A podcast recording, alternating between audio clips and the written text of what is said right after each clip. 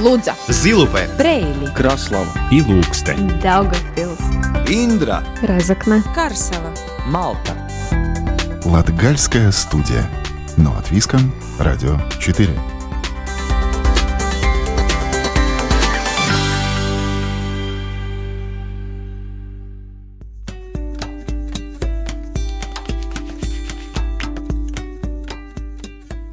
Здравствуйте! В эфире Латвийского радио 4 передача «Латгальская студия» и с вами ее ведущая Наталья Терескина. 1 мая Латвия отмечает праздник труда, и можно считать, что и сам месяц май – рабочий месяц. Посадки, уборки, подготовка к лету.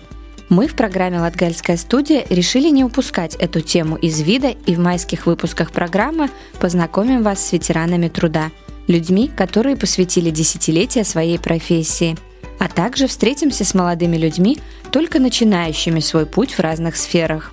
Сегодня герой программы Иван Пиманович Виноградов, он же дядя Ваня. Ему 83, водительский стаж 65 лет, из них 57 отработал водителем автобуса. Но только сейчас этот жизнерадостный, с открытым сердцем и душой мужчина решил уйти на заслуженный отдых. А на онлайн-интервью пригласили совсем юную Оливию Волкову – Оливия учится на выпускном курсе Резакненского техникума на профессию повара. противовес Ивану Пиманову Оливия только начинает свой путь и даже свое настроение визуализирует на кухне. В продолжение послушаем латгальскую музыку и отправимся отдохнуть в санаторий на озере Разно в нашей исторической рубрике. Латгальская студия. Но от Виском. Радио 4.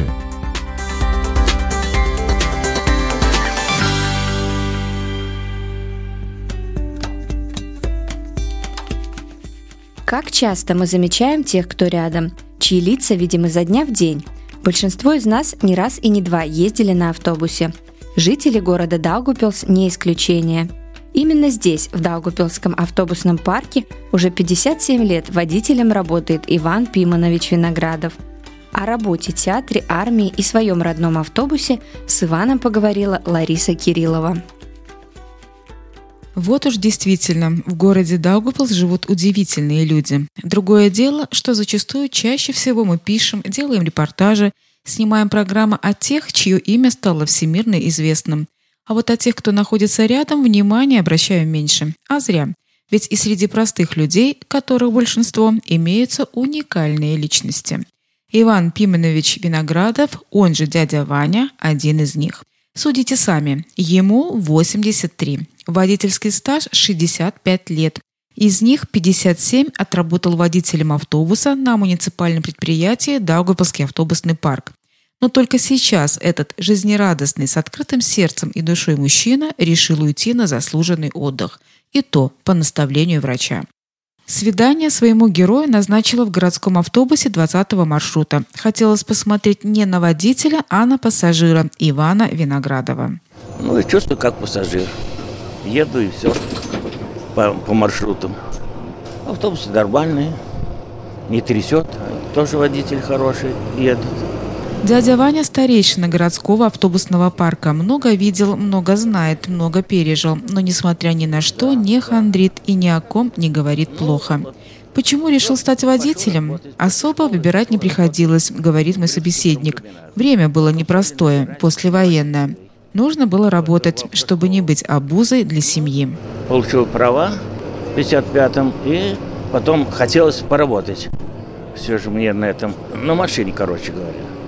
Потом уволился, ушел в Лавцевское МТС. Машино-тракторная станция называется. Там поработал на, сразу на газике. ГАЗ-93, потом на бензовозе стал работать. И после бензовоза ушел в армию, взяли. Служил в Южно-Казахстанском области. Потом попал в а, пожарную команду были пожарные машины, на пожарную машину попал. Я уже с правами был, все, третьего класса. Ну и вот так вот работал. Отслужил три года. А потом мне за хорошую работу, ну как, службу, короче говоря, говорят, или ефрейтором мне, или домой. Я говорю, домой поеду.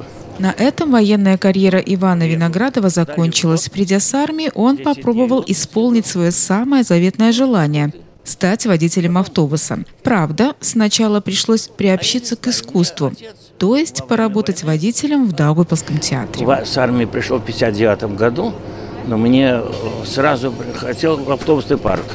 Но не получилось. Да, такой был Коваль у нас, инженер по технике безопасности или эксплуатации. Прихожу к нему, а он, я говорю, как с этого, у меня уже права были, второй класс, я на второй класс там сдал уже. Думал, по поездить на автобусе, мечта, мечта у меня была. Вот это была мечта, поработать на скорой или на автобусе, да, людей, да. Пришел, он говорит, мы не можем, ну, может, кто залетит, тогда возьмем. Залетит это в смысле? Да, ну, нарушит. Нарушит, да, да, тогда место освободится. Думаю, ну что ж, надо что-то делать после армии. И вдруг театр надо было водителем. А это была работа возить э, декорацию по, по точкам, по гастролям. И вот поработал я там 4 года, и нас театр разогнали. Надо же, краеведы, специалисты по изучению истории нашего Даугавпилского театра собирают информацию по крупицам, а мне повезло. Очевидец тех событий сидит прямо передо мной. Немного истории. Даугавпилский театр свое начало берет в XIX веке. Его то закрывали, то открывали вновь. Труппа работала и в годы Второй мировой войны, а в 1944 году, когда еще шли бои под Ригой, была организована русская драматическая труппа. В 1959 году театр был реорганизован в музыкально-драматический с латышской и русской труппами. В штат театра был включен оркестр, а также хор. Помимо драматических спектаклей начали ставить оперы и опереты, которые впоследствии оказались непосильной ношей. В результате в 1963 году театр был закрыт. Но если для актеров это стало трагедией, то для дяди Вани – новым этапом жизни. Его таки приняли на работу в автобусный парк. Заветная мечта исполнилась. Сначала работал на районных маршрутах. Потом стал водителем городского автобуса. Его учителем был Авраамий Михайлов, многолетний руководитель Даугавпилского автобусного парка. Но это он потом стал начальником, а в 1963 году Авраамий Михайлов водил автобус. Меня взяли э, подменным. И вот Михайлов у нас этот был директор, потом директор Авраам Васильевич. Я к нему пошел на пару. Мы его звали Аркаша. Почему-то Аркаша. Не, не Авраамий, а Аркаша. Ну ладно. У нас первые, первые рейсы были автобусы, два, шестерка и семерка, без кондуктора. Ну вот. А вот с 63 -го года уже 20-й год. Да, уже. Столица. Да. Сколько лет в автопарке получается? Получается 57 лет вот сейчас. О выборе своей профессии дядя Ваня не жалеет. Что в ней такого привлекательного? Романтика, говорит наш герой. Зато все ямки знаю, где, где находятся, или колодцы. И вот начинаешь где трогаться, уже знаешь, как, как объехать эту улицу, маршрут вернее. Вот едете, смотрите за, за движением. Все ямы не объедешь, но стараться надо. А Михаил звали Аркаша, а вас дядя Ваня. Да. Откуда это пошло, дядя А Ваня? я не знаю.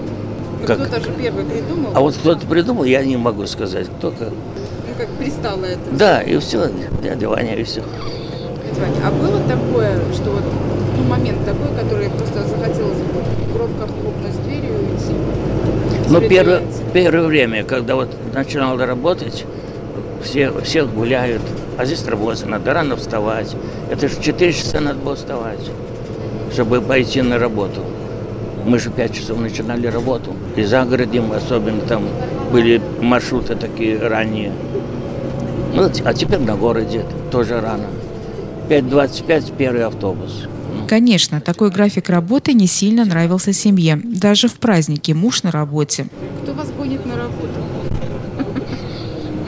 Мне жена говорит, говорит, может быть, тебе тяжело, уже хватит. Давно уже говорит. Я говорю, а что, я камни гружу? Я говорю, я камни не гружу. Сел, заправился, пришел в гараж, путевку взял, заправился, поехал. Иду как на праздник. Сегодня Даугавпилский городской автопарк обновляется постоянно, но было время, когда автобусы выходили на линию, а через 2-3 часа вынуждены были возвращаться на базу. Вот раньше это были, ремонтировались, там несколько рейсов, пару рейсов утром сделаем, потом едем в гараж и на ремонт. Ну, ремонтировали, сами тоже помогали. Сейчас это, конечно, уже заявку дал и сделают с царя. Если не, нельзя сделать, успеть, другой автобус. Но сейчас новее, уже автобусы не такие. Получше. Приходилось зимой вот в морозы мерзнуть, стоять, ждать, пока заберут? Ну вот на Икарусах было, похуже было. Надо было стоять, потому что солярка застывала. Едешь, едешь, заглох, заглохнешь, ну, подкачаешь, пойдешь, подкачаешь, пройдет, опять проехал, опять надо опять прокачивать, иначе нельзя. А нет, вызываешь техпомощь, техпомощь тянет в гараж. За окном остановка Сквер Славы. Половина маршрута позади, а поговорить еще надо о многом. Говоря о своей работе, дядя Ваня о ее минусах говорить не хочет. Они есть, и их немало. Работа водителя далеко не легкая. Но, к сожалению, оценивается она не так, как этого заслуживают люди, в руки которых мы каждый день веряем свою жизнь. Немножко надо вот добавить. Немножко есть, потому что тяжелая работа водителю, как говорится, тяжелее. Внимательность надо быть. Все время, как говорится, как говорят, на дрожжах. К уходу на заслуженный отдых Иван Виноградов вроде бы готов. Единственное, что рвет душу на части, это его автобус. Кому достанется, как будут к нему относиться. Только об этом он сегодня и думает. Как думаете, скучать будете? Буду. Жалко мне автобуса, тоже жалко. Кому передаете? Ну, пока еще неизвестно хорошо. У меня напарник сейчас, Миша э, Пуйша сейчас работает, сменщик мой. Ну вот, работает. Он все говорит, я говорю, буду уходить. Ой, не уходи, будем работать дальше. Я с ним пол, полгода, наверное, больше только работаю, новенький. Ну, надо, он как новый, надо немножко руководить, показать. То там надо вот смотреть, за, за, где какие, я уже знаю, где масло, допустим, протекает, где бывают же такие не все же гладко может в машине быть. За окном микрорайон химиков, а это значит, что наша беседа подходит к завершению. Напоследок интересуюсь, почему водители автобусов украшают свое рабочее место плюшевыми игрушками, подвешивая их то к лобовому стеклу, то к потолку? Распутство. Вы этого не приветствуете? Нет, я даже и ругался тоже, говорю, что ты повесил перед глазами, это маячит. Зачем это надо? Что ты детством занимаешься? Повесь дома и, и, и езди в своей машине. Что в автобусе перед пассажирами маячат этот, игрушки эти. А есть, подцепляют, многие есть. Цветы, ладно, цветы пусть будут уже. Ой, чуть не забыла рассказать об одном очень важном предмете одежды, без которого дядя Ваня и вовсе не дядя Ваня. Это его фуражка, безусловно, уже раритетная. Это у нас форма такая. Давным-давно. Это звездочка, это Литградский завод какой-то делал. Ну вот, у меня даже пиджак есть форменный. Все это самое. С нашивками. Так дорого? Вы ж- Это было А я- давным-давно, а Это носите до сих моя пор. реликвия. Сколько лет этой фуражке? Ой, лет 40 законно. Ну, еще Но у меня не одна она. У меня бы- их шесть штук было. Я в преле, вот последнюю эту преле достал. Лариса Кириллова специально для Латвийского радио 4. Латгальская студия. Но от Виском. Радио 4.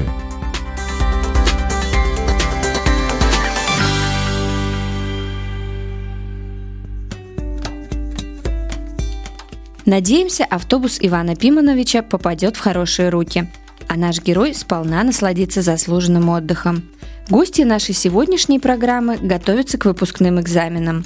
Оливии Волковой всего 21, и она студентка последнего выпускного курса Розыкненского техникума по профессии повар.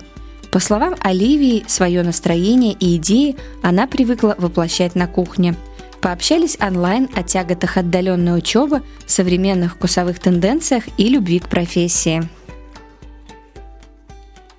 Здравствуйте. Здравствуйте. А расскажите, почему выбрали профессию повара? А, вообще было, ну, лично у меня в задумках было четыре профессии, но профессия повара мне как-то лежала больше к душе и больше удовольствия, что ли, доставляет. Как вам кажется, сейчас тяжело определиться с выбором профессии? Да, потому что, насколько помню себя, заканчивая девятый класс, я умусь вообще не могла себе представить, на кого пойти дальше учиться, что дальше делать. И это очень тяжелый выбор, чтобы, чтобы понять, насколько тебе это надо и что ты хочешь и чем дальше заниматься. А как определяли место учебы и почему остались в регионе в Латгалии? Ну, это достаточно такой интересный вопрос, потому что я хотела оставаться где-то поближе к дому. И учебное заведение я тоже выбирала, ну так, выборочно. Было несколько, их, наверное, три. И в Резекне я туда пришла, посмотрела, и посмотрела достаточно, что более, что ли, уютно, и как-то, ну, глаза радуются тому, какой интерьер в школе, и как-то само потянуло то, что я хочу становиться именно здесь. Сейчас учитесь на последнем курсе и скоро выпускные экзамены. Как справляетесь с удаленным обучением?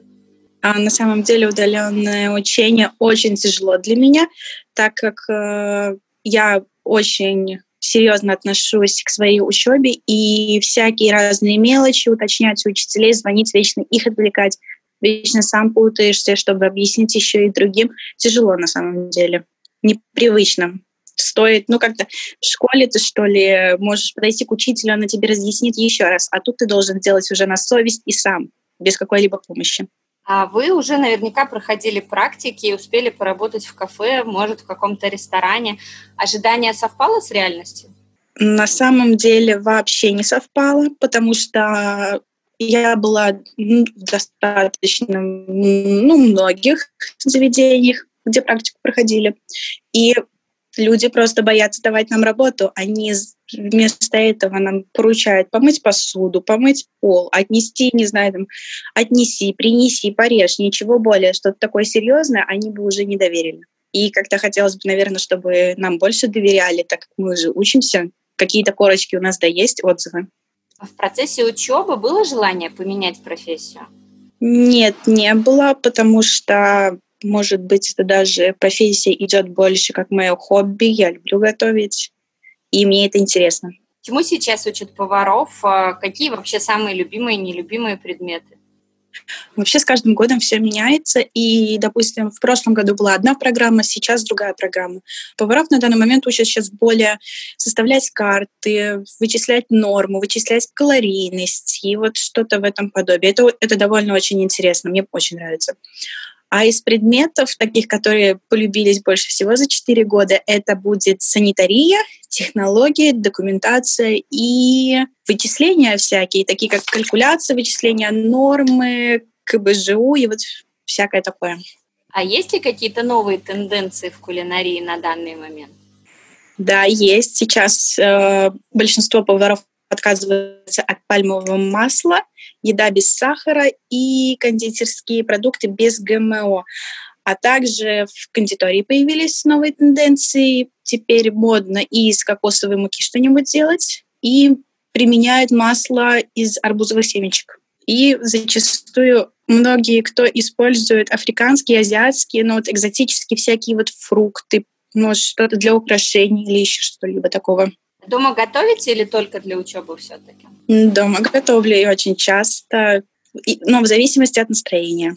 А какие ваши любимые блюда? У меня есть несколько любимых блюд. Есть из итальянской кухни, это будет паста баланес, из э, турецкой кухни, это уже будет там, как он, гизмеля, это такая лепешка с, э, с фаршированной такой начинкой, очень вкусно. Какие планы на будущее? Кем видите, где видите себя в дальнейшем?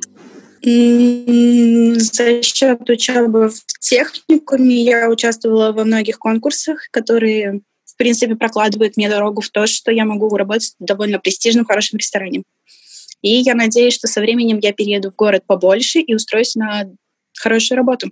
А не хотелось никогда самой открыть свой ресторан? Было, были задумки такие очень много, но чтобы открыть что-то свое, это надо очень много усилий, надо подбирать команду, а не с каждым человеком ты можешь сработаться, который ну, вот, будет понимать себя. Сегодня многие молодые люди не боятся менять э, места работы и страны, деятельность. На самом деле такая нестабильность даже немного в этом плане а, проецируется на следующее поколение, на это поколение. Как вам кажется, вы более стабильный человек или все-таки нет?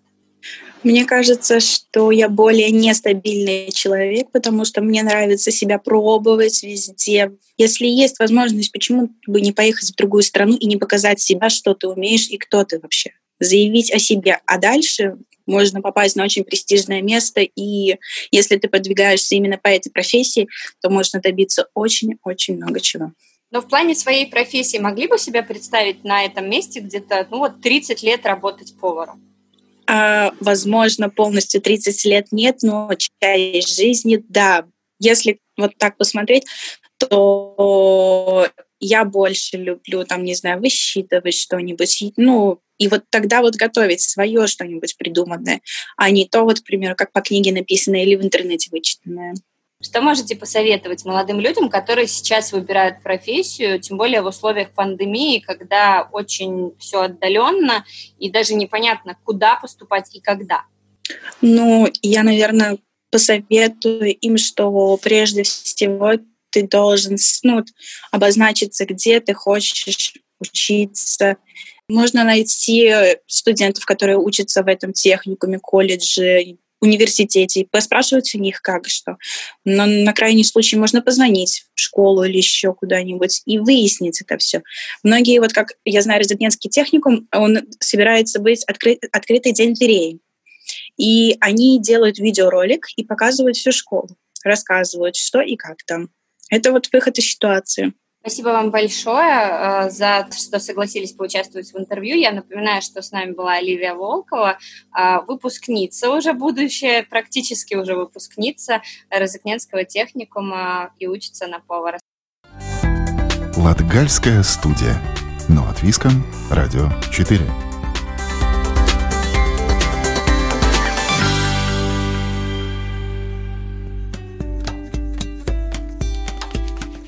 В исторической рубрике вместе с Иватой Чигана отправимся к озеру Разно, в сторону Ветзосна, где, кажется, застыло время. Именно там находится реабилитационный центр санатория Разно. Здание кричит нам о вехах истории, дыхание которой оно пронесло сквозь года.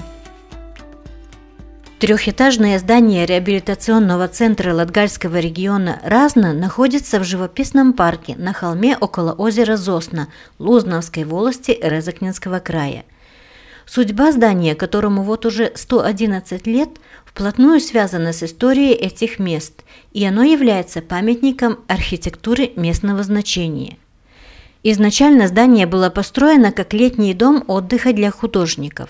Строительство началось в 1909 году по инициативе состоятельной семьи помещиков Кербидзов – как рассказывает исследователь Латгальского культурно-исторического музея Каспар Строц, в 1915 году успели возвести два этажа, настелить полы и покрыть крышу кровельной щепой. В здании было около 60 комнат. В междувоенном периоде здание как бы не использовалось, было довольно запущенное, но в середине 30-х годов во главе министра Владислава Рубуля возрождалась идея, что делать с этим зданием, и родилась идея, что здесь надо разместить санаторию. Как бы Латгалии в то время санатории не было, но и идея довольно такая интересная. Собирали деньги, были большие проблемы, и здание как бы начали возобновлять только осенью 1939 года. Чтобы расширить территорию санатория Разно, больничный фонд у местного крестьянина купил хозяйство площадью 10 гектаров – с большим садом, за который заплатил 10 тысяч латов. В рамках проекта благоустройства от поворота дороги Малта-Зосна решили построить прямую дорогу в санаторий, чтобы отдыхающим не приходилось по пути на отдых проезжать мимо кладбища. Санаторий достроили, и 14 апреля 1942 года сюда приехали первые пациенты. Ну а через год планы изменились, санатория остановила свою работу, там опять разместились немецкие военные. После Второй мировой войны, во время советской власти, здание отстроили, и санаторий опять возобновила свою работу. Долгие годы в Эдзасне находился санаторий для больных туберкулезом. Одновременно можно было принять 250 пациентов. Правда, в одной палате жили по меньшей мере 10 человек. 1989 году было принято официальное решение о закрытии или перепрофилировании учреждения. В том же году здание санатория Разно получило статус памятника культуры местного значения. Сейчас в историческом здании находится реабилитационный центр Разно, где пациентам предоставляют амбулаторные медицинские услуги, а также услуги реабилитации. Здесь могут принять на лечение и реабилитацию до 60 человек. Ива Тачиганы, Латгальская студия Латвийского радио. На этом команда Латгальской студии прощается с вами. Сегодня для вас работали продюсер Карина Важная, журналисты Лариса Кириллова, Ива Тачигана и я, ведущая программы Наталья Терескина.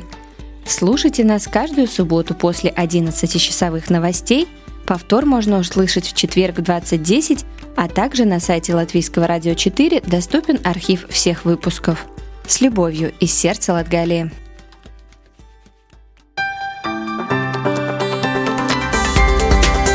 Лудза, Zilupē, Брейли, Краслава. Ilūkste, Daugavpils, Indra, Разокна, Карсела.